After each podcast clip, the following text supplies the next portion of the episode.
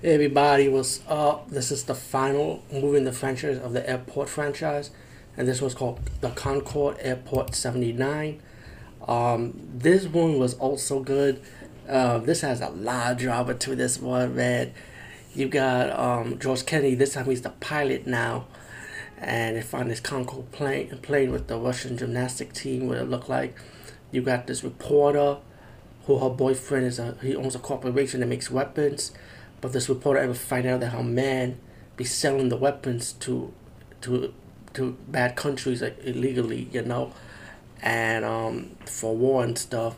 But the woman ended getting documents from one of the victims that been murdered from his henchmen, and now it came to the point when the go- the reporter's boyfriend pretty much wants her dead, so he's gonna try and make it look like an accidental death. And every time there's an attempt to destroy this plane, they keep on failing and failing and failing. I kid you not. And the ending, the guy had no choice. Let's put it like that. That want to set the whole thing up.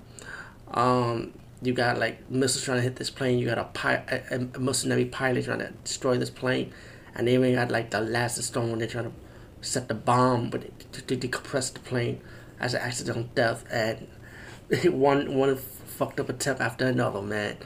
Um, this movie I highly enjoyed, man. I was surprised.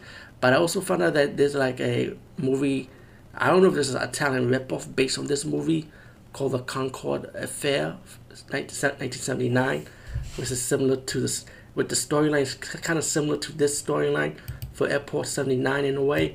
But um, I'm going to try and trying to um, find this movie so I can be able to review it because I never heard of this movie, by the way, Concorde Affair 79, they call it. But that's too, it's pretty obvious to capitalize on Airport 79. Anyway, over and out.